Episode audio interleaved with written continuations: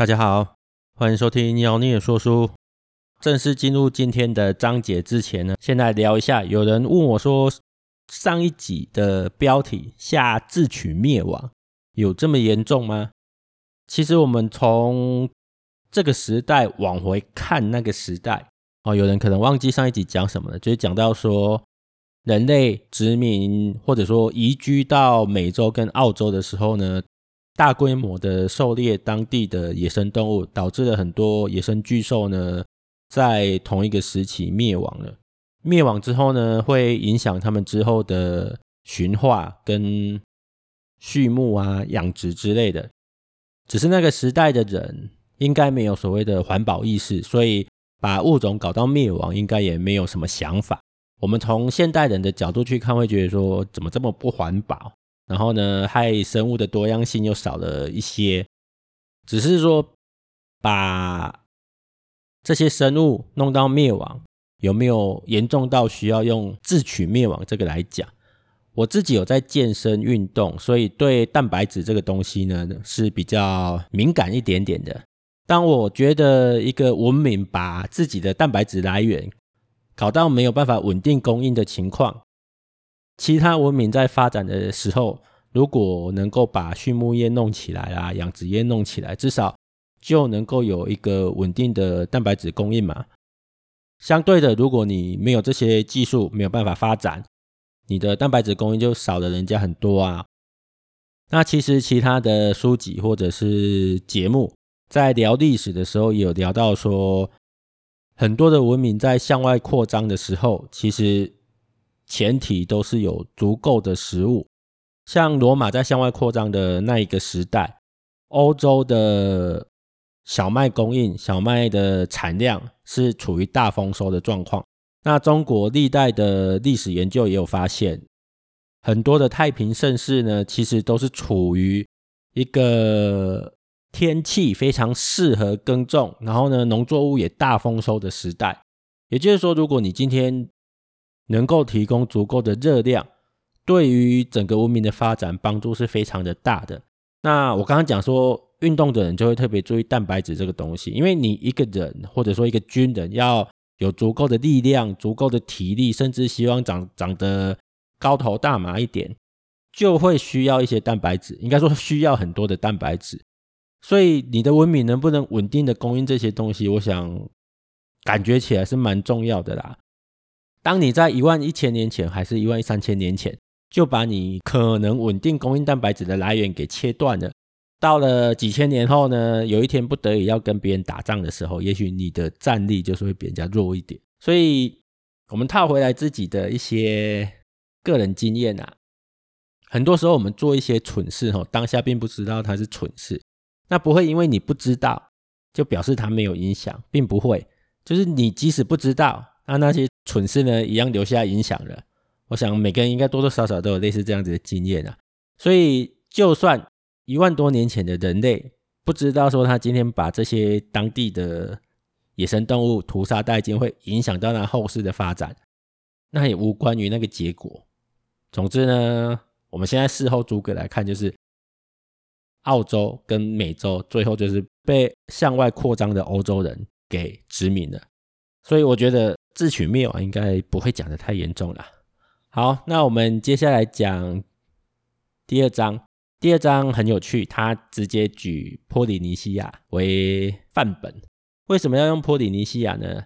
如果大家有概念的话，或者上网 Google 看一下，波利尼西亚是一大群超过一千个以上的岛屿所组成的。其中最大的呢就是纽西兰。然后呢，因为它横跨的纬度非常的宽。再加上呢，都是岛屿地形，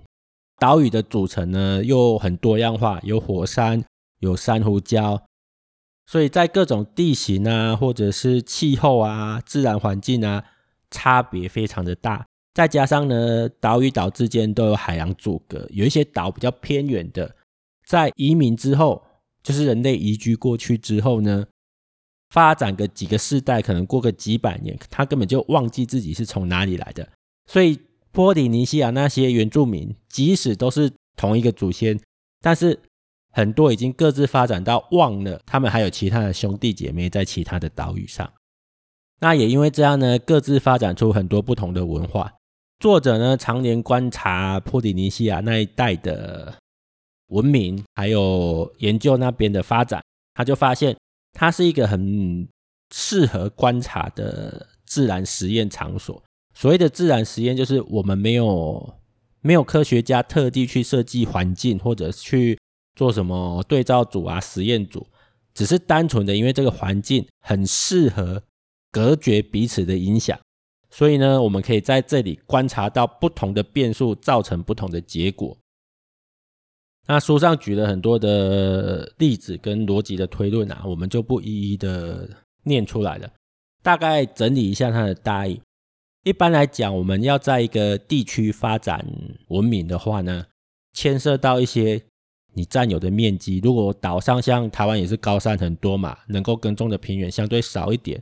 那波利尼西亚那边有些岛屿其实非常的小，再加上呢，上面可能还有高山，所以呢，能居住的地区不见得那么多。但是有些岛屿面积就比较大，像纽西兰就比较大，然后呢，上面就可以发展更多的密集农业，人口密度也可以比较高。在这样子的差异之下呢，我们大概就可以看出，能够好好发展密集农业的地区，就能够提高人口密度。然后呢，人口密度提高之后呢，就会对社会的组织、阶级、文化造成影响。等到有一天两个文明接触了要打仗的时候呢，你就会发现有明确指挥体系的大圣单纯的部落文化、狩猎文化。这个逻辑其实很简单，因为能够发展密集农业，你就能够用少数人养活多数人。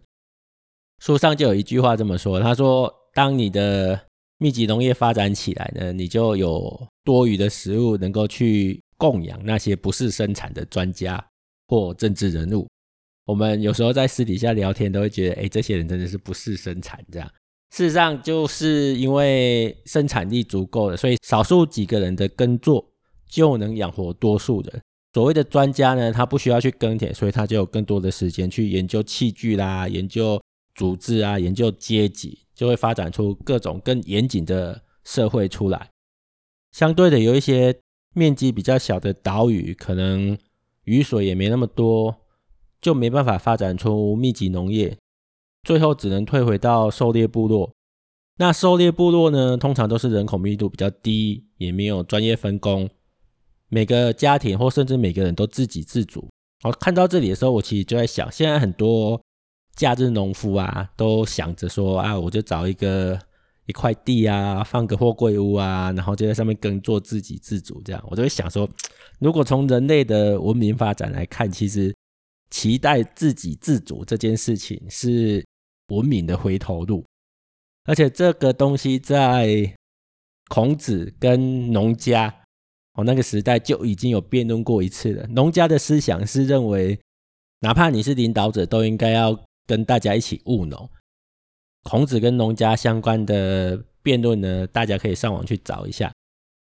其实文明发展到后来讲究就是分工，因为分工可以让你的生产力大增。这个在亚当·史密斯的那个《国富论》里面也有论证过的。那其实我在看这一章的时候呢，就一直想到一个游戏，就是《文明帝国》，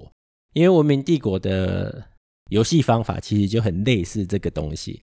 整个游戏的过程其实就是在讲人类的文明发展啊。那游戏一开始呢，就是给你一个一个还两个移民的单位，那你就可以自己去找一个地区，你觉得还不错，挑一个你喜欢的地点，然后就可以开始开垦发展城市。之后呢，就会根据你定居的地点周围有什么资源，来看你的发展速度跟发展方向。有兴趣的，其实我很建议去玩一下，因为它整个的游戏流程还蛮讲究的。我觉得跟我们现在讲的这一本《枪炮、病菌与钢铁》有异曲同工之妙。那要小心的一点就是，这款游戏常常被戏称是“精神时光屋”，因为它是回合制的，你会不自禁的就再一回合，再一回合，然后就从半夜玩到天亮，再从天亮玩到半夜这样。总之呢，我读完这一章就是觉得大家去玩《文明帝国》好了，应该可以体会一下作者在讲的很多概念。哦，一个游戏好游戏其实是可以学到蛮多东西的。好，那我们今天的节目呢，就先讲到这边。如果有任何的想法或问题呢，欢迎透过各个平台跟我联系。谢谢大家。